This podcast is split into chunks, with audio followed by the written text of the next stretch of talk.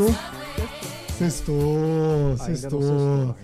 A gente sempre fala que podcast é um negócio atemporal, mas hoje é uma sexta-feira e nós estamos aqui aproveitando para sextar com a cervejinha da Severo, que é do meu amigo Maurício, que gravou o nosso primeiro mesa cast aqui da TV Barueri. Aliás, mais uma vez agradecendo a todos da equipe da TV Barueri por essa oportunidade e esse espaço. A gente vai falar do tema, amigas e amigos. Nós vamos falar um pouco de. E esse em especial. Eu não vou nem falar disso porque vai ficar gravado. Não, eu vou falar. Ele é ao vivaço, tá? Ele é super ao vivo. É tipo quem sabe faz ao vivo. Nós vamos falar de economia pós-pandemia. E hoje a gente vai tentar inovar. A gente vai fazer um negócio diferente. No primeiro bloco a gente vai falar de economia pós-pandemia. Porque nós temos aqui na mesa a Isadora, que é a nossa economista especializada em data science. É. Estamos aqui da base 1. Isso aí. É. Ela já falou da especialidade dela algumas vezes. Já gravamos outros podcasts. já gravamos outros podcasts, mas ela tem as suas especializações de MBA, MBE, que eu nem sabia que Muito existia. MB, é muito. MB, né? Master Business Economy. Tem de tudo. É, tem de tudo. E se especializou em data science, e isso mostra muito como os profissionais podem se adaptar com a tecnologia, porque ela migrou para data science Fazer que um usa upgrade. tecnologia. É. Upgrade. Ou downgrade, né? Vai depender, né? Da TI, cara. É, bom, quem Hashtag falou. É, quem falou foi o nosso amigo Malo Martini, nosso garoto enxaqueca. Que eu Não acho que é o é. contraponto. Eu gosto disso, Marlon. Eu gosto, eu gosto do contraponto. Tem louco pra tudo, cara. Tem, tem. Boa. Mas a gente vai falar desse primeiro bloco desse tema que, assim, é recorrente, é pertinente. Se fala já há dois anos disso.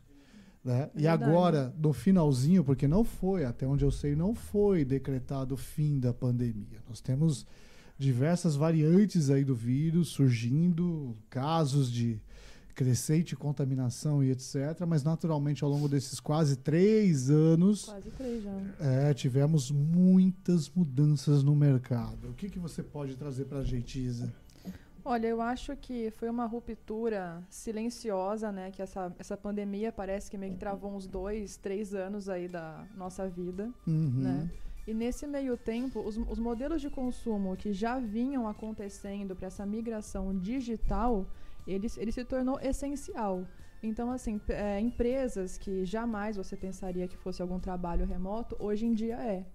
E essas empresas, elas, elas, elas entenderam que elas têm uma redução de custo e com isso elas podem investir na própria empresa, melhorar, melhorar salários, né? Então você consegue ver que ao, ao mesmo tempo que a pandemia foi péssima, né, pelo, pelo esse arcabouço todo, ela trouxe uma revolução.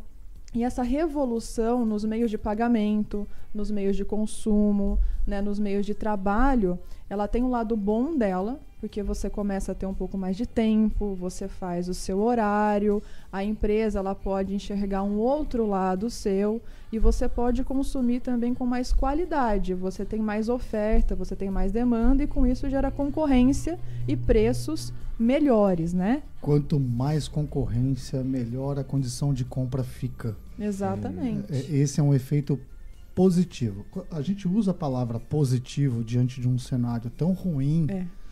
mas historicamente, historicamente, na humanidade, é, a gente só evoluiu à base de desastres, de São catástrofes. rupturas, né? São seja rupturas.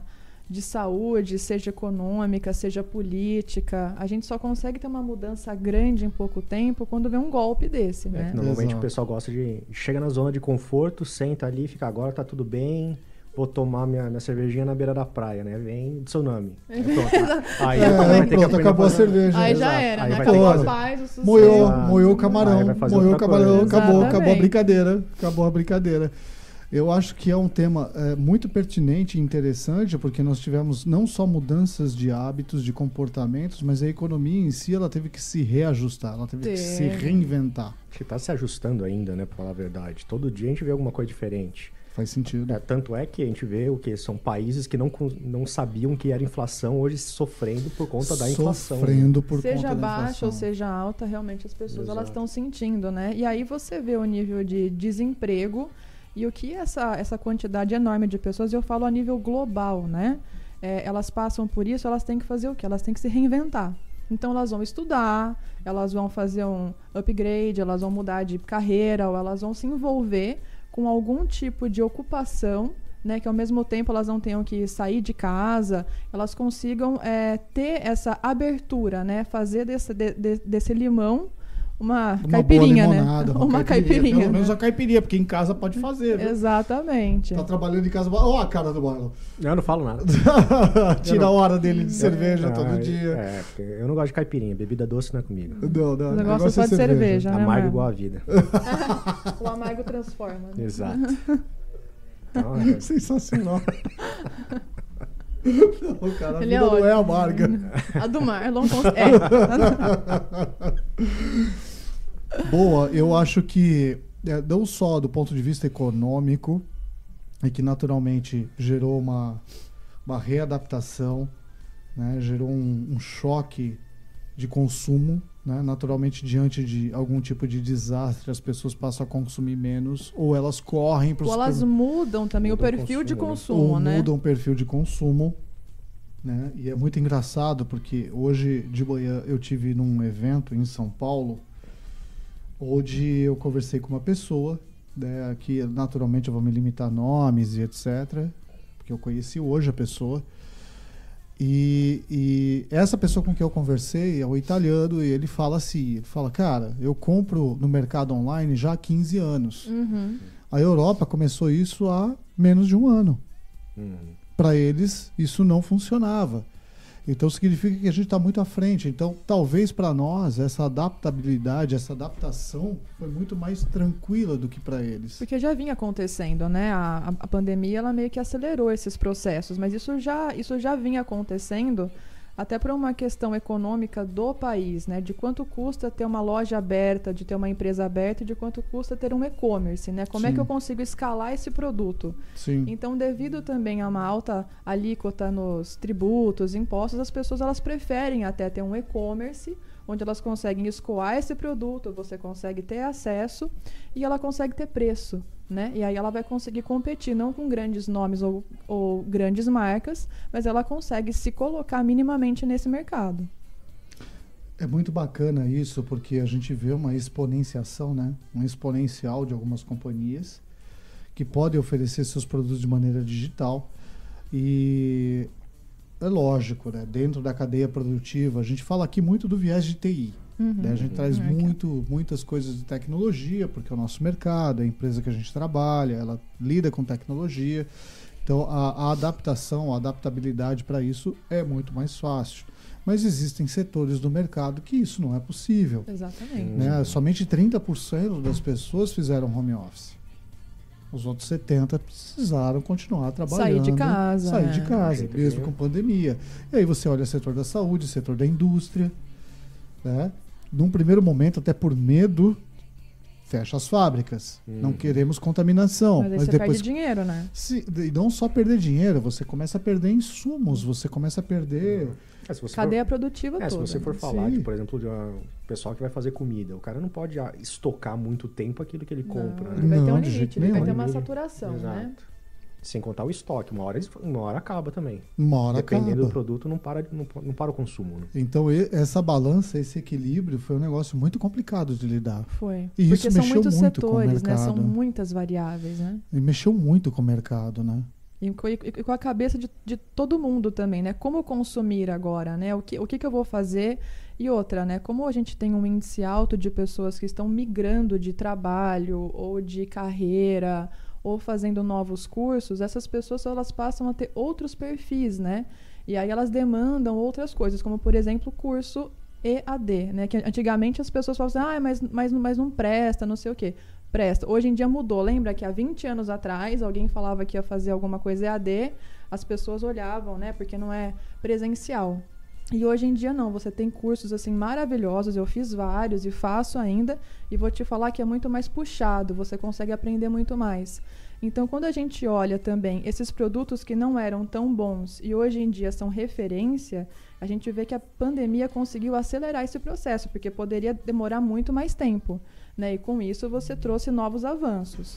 E é muito bom falar disso, né? até para desmistificar uma, uma, uma série de coisas. Não tenha dúvida, Isadora, mas é, esse foi um dos elementos ou um dos itens que mudou dentro desse cenário. Uhum. Né? E quando você começa a olhar de uma maneira mais macro, você vê que a economia ela ainda está se adaptando ao cenário. E tem muitos setores que dependem ainda de alguns indicadores para poder se colocar melhor nesse se afirmar, mercado, né? De se reafirmar, uhum. exato.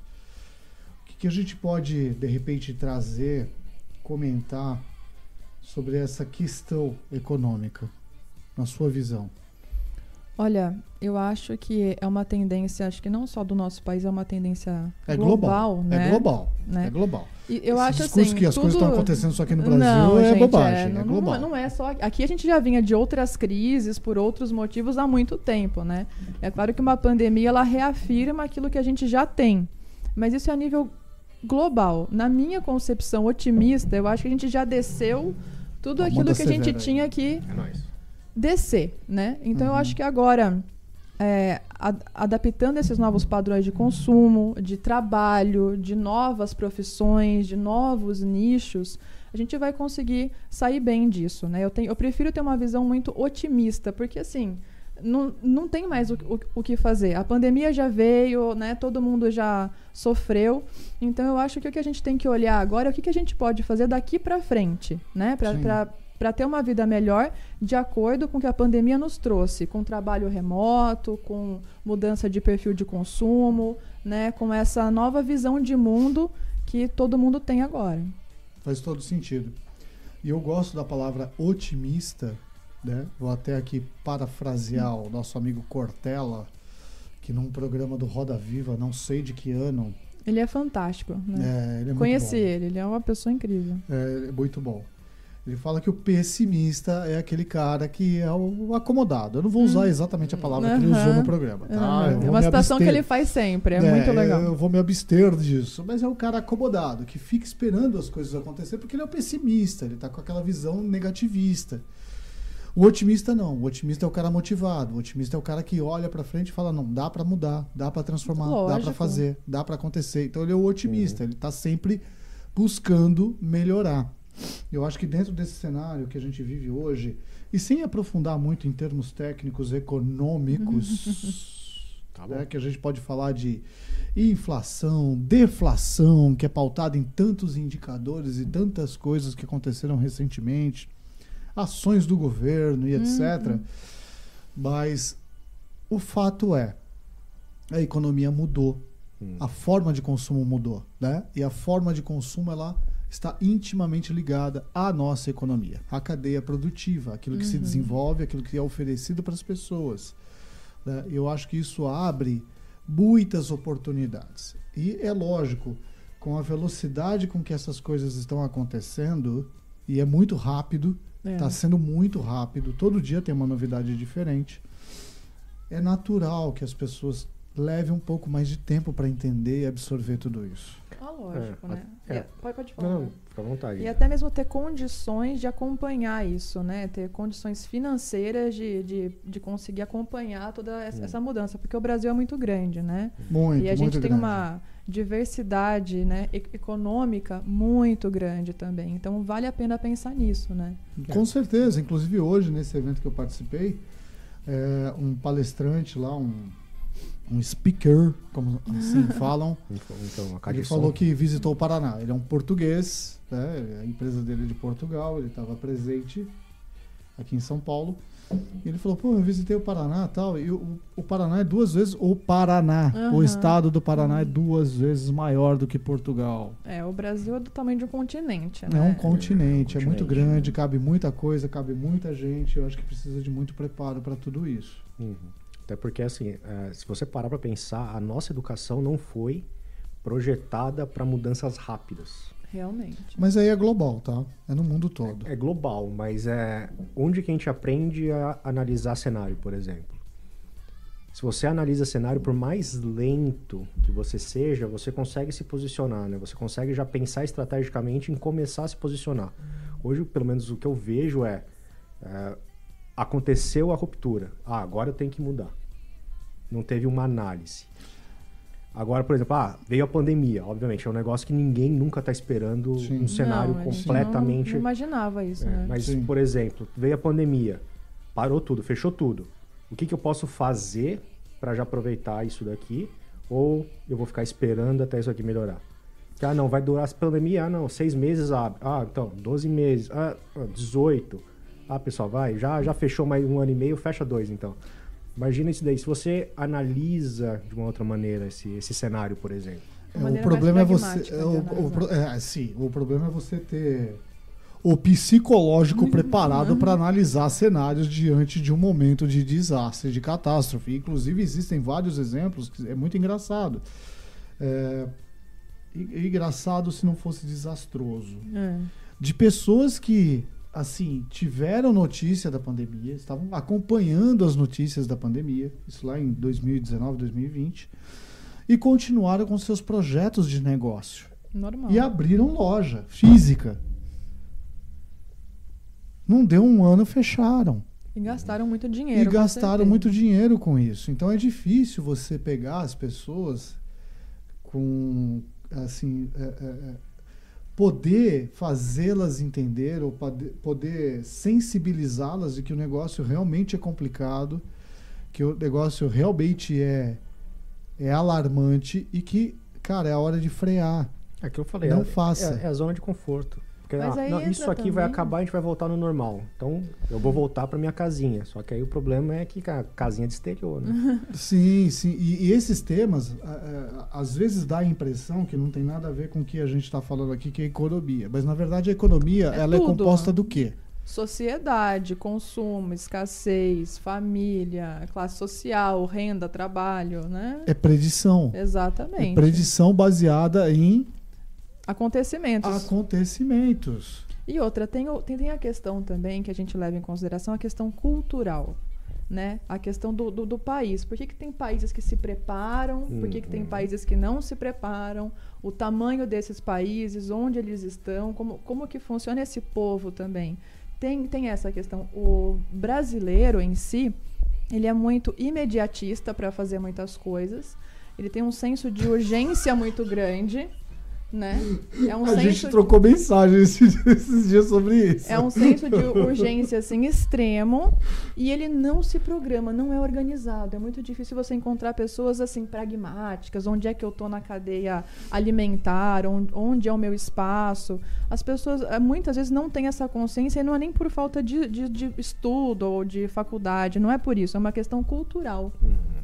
Entendeu? E isso dificulta. É bom por um lado, mas é ruim por outro. É claro, é claro, porque quando você é imediatista, você quer, você vai. É, eles abriram loja, fecharam depois de um ano, sim, né? sim. né? E, Perdeu dinheiro. E outras são, são empresários, pessoas que têm dinheiro, então não, não, não falta informação. É, isso daí é. Ou pior, Isa, eu vou dar um passo além. Às vezes são pessoas que estavam juntando dinheiro durante um tempo, falou agora vou tentar conquistar a minha uhum. independência financeira. Uhum vou investir nesse negócio porque tem mercado, tem nicho e vou me dar bem e vou ter uma vida ok. Eu vou ter uma vida ok. Uhum.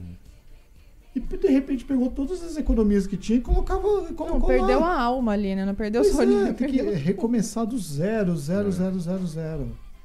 E que não é ruim também, tá? Mas aí envolve resiliência depois, né? Envolve resiliência. Eu vou até abrir um parênteses rápido aqui e falar uma coisa de um vídeo que eu assisti. Eu sou muito ruim para gravar nomes, tá? Muito, muito ruim. Mas eu vi um vídeo do cara que eu achei espetacular. Ele estava num podcast uhum. e o entrevistador, a entrevistadora, no caso, perguntou, falou, comentou com ele. Falou: Porra, mas você quebrou seis vezes. Você quebrou seis vezes e hoje você tá bem. Conta um pouco disso. Ele olhou para ela e falou: Eu não quebrei seis vezes.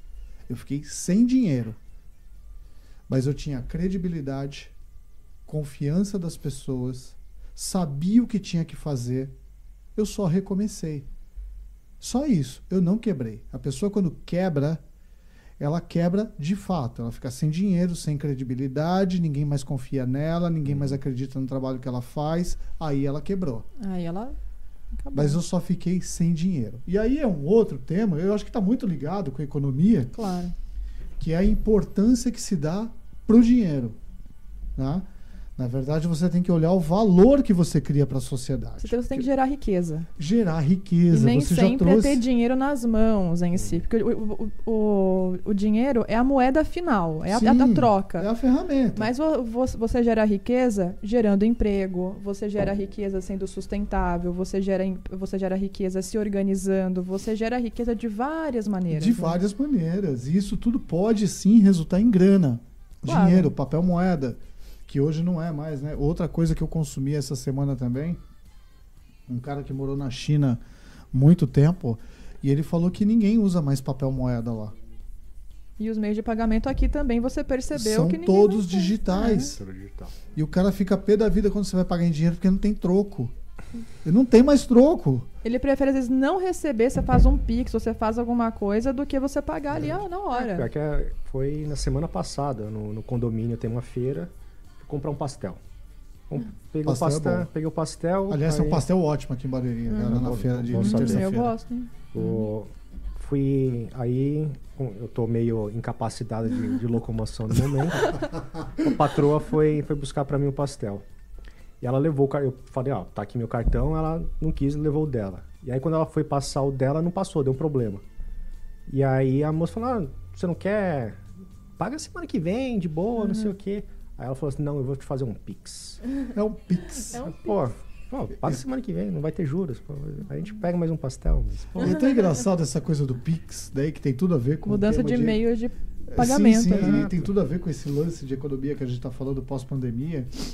O Pix, é, por exemplo, alguns países, Europa, por exemplo, não faz ideia como isso funciona. Mas eu vou te falar que o sistema brasileiro de pagamentos e a nossa bolsa de valores são uns dos, dos melhores do mundo, mais seguros e melhores do mundo.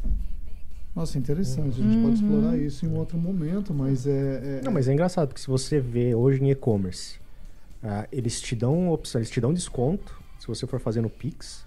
E, o, 5%, é. até de, de 5 a 10%. e, no o, e o valor, eles falam, ele debita na hora pra você. Tá mais rápido do que o cartão de crédito, dependendo do é mais- site. é mais rápido, é mais rápido. Até Sim, porque não tem sim. o custo que o cartão de crédito Exato. tem. Até porque para você emitir um cartão, ter a equipe do cartão, gerir o cartão, você tem um negócio muito grande. O Uhum. Pix não, ele já é Já é direto. direto. A arquitetura dele foi feita para isso. E, e- e o legal disso é que o Pix é só a base da revolução que a gente vai ter nas transações comerciais. O que vai mexer muito na economia, a forma com que as pessoas consomem, a forma com que as empresas desenvolvem e criam seus produtos e serviços e entregam para o mercado. O Pix é só a base. É só o começo. É só o começo. E, e até nesse, nesse vídeo que eu estava assistindo, que o- esse cara fala da China, a China deu um salto do papel moeda para o meio digital assim, ó.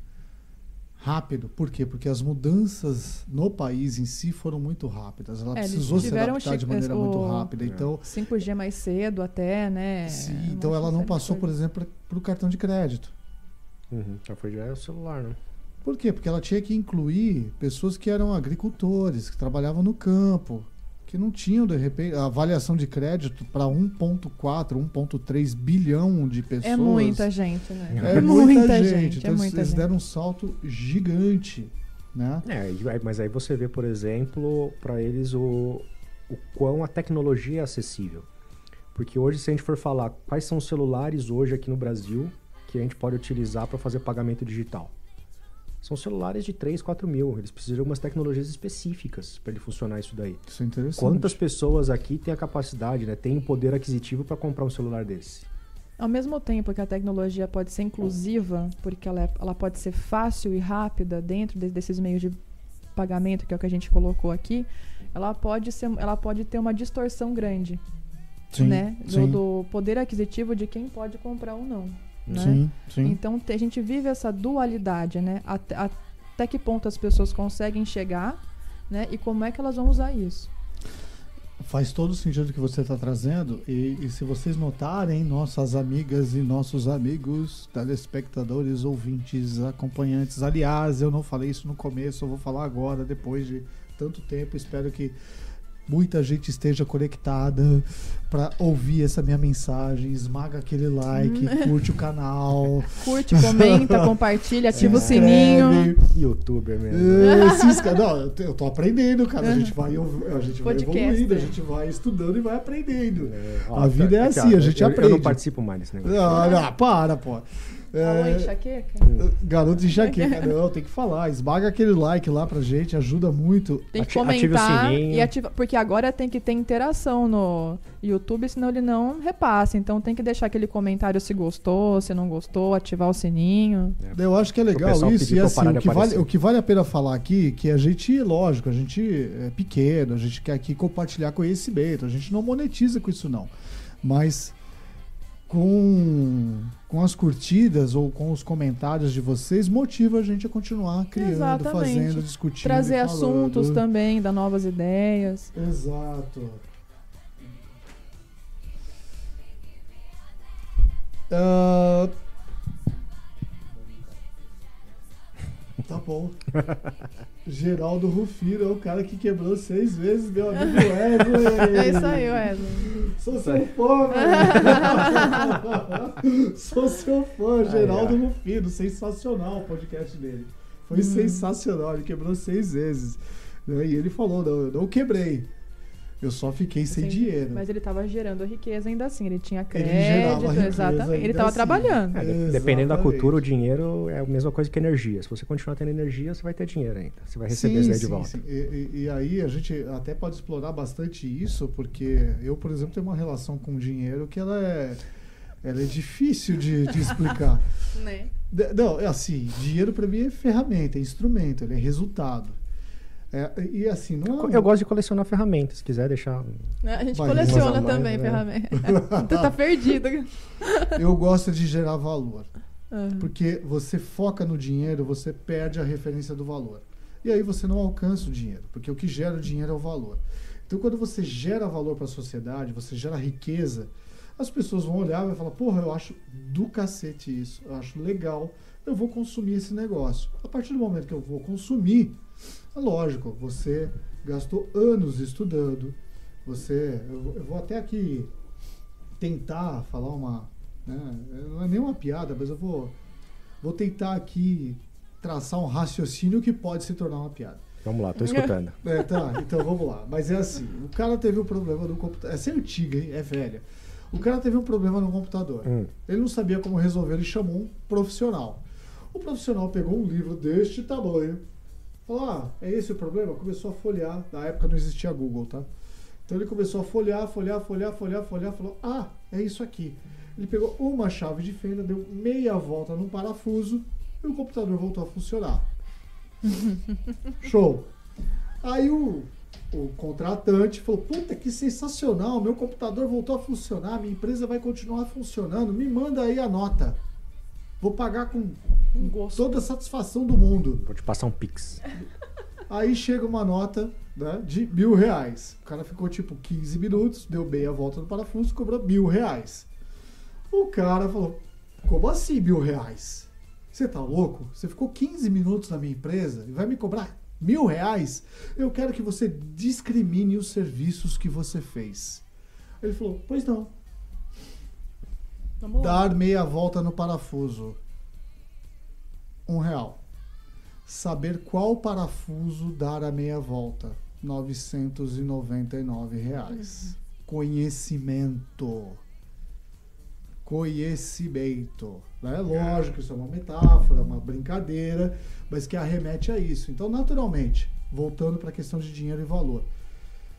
Você estudou, passou anos na faculdade, gerou um monte, de, tá, gerando conhecimento e de repente está começando a compartilhar esse conhecimento, né? Conhecimento experiencial, etc.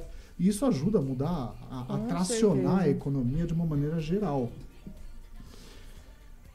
Não pode ser de grátis. Nada de graça. Nada Não de tem grátis. almoço grátis. Nós vivemos num mundo capitalista, cara. A partir do momento que você gera valor, você gerou valor. Esse é o nome, valor. Aquele valor tem que ser revertido de alguma forma. Há muitos séculos a gente não usa mais o escambo. Que é assim, eu quero uma cerveja, o Marlon tem a cerveja gelada e eu tenho aqui uma galinha. Então eu vou trocar a galinha pela cerveja. Isso é escambo. Calma. Eu acho que todo, todo, todo esse contexto. Eu já falei calma que o Marlon Ele já ia arregalou falar o galinha olho. não, né? Você não veio com galinha não, né? Ai, galera, lá, é, lá, esse é um tema extenso e até dando continuidade, no próximo bloco a gente vai falar um pouquinho de formação e gestão do tempo, porque tem tudo a ver com isso, porque economia são esses pontos, E gestão do tempo é método. é método. E economia é o que? A análise Macro. macro Ou micro, mas é macro, de né? vários temas que compõem Exatamente. essa preditividade. E para isso a gente precisa ter conhecimento. E para ter conhecimento a gente precisa gerenciar o nosso tempo. E ter método, muito método. E para gerenciar o nosso tempo e encher um pouco o copo, a gente vai parar um pouquinho. Valeu?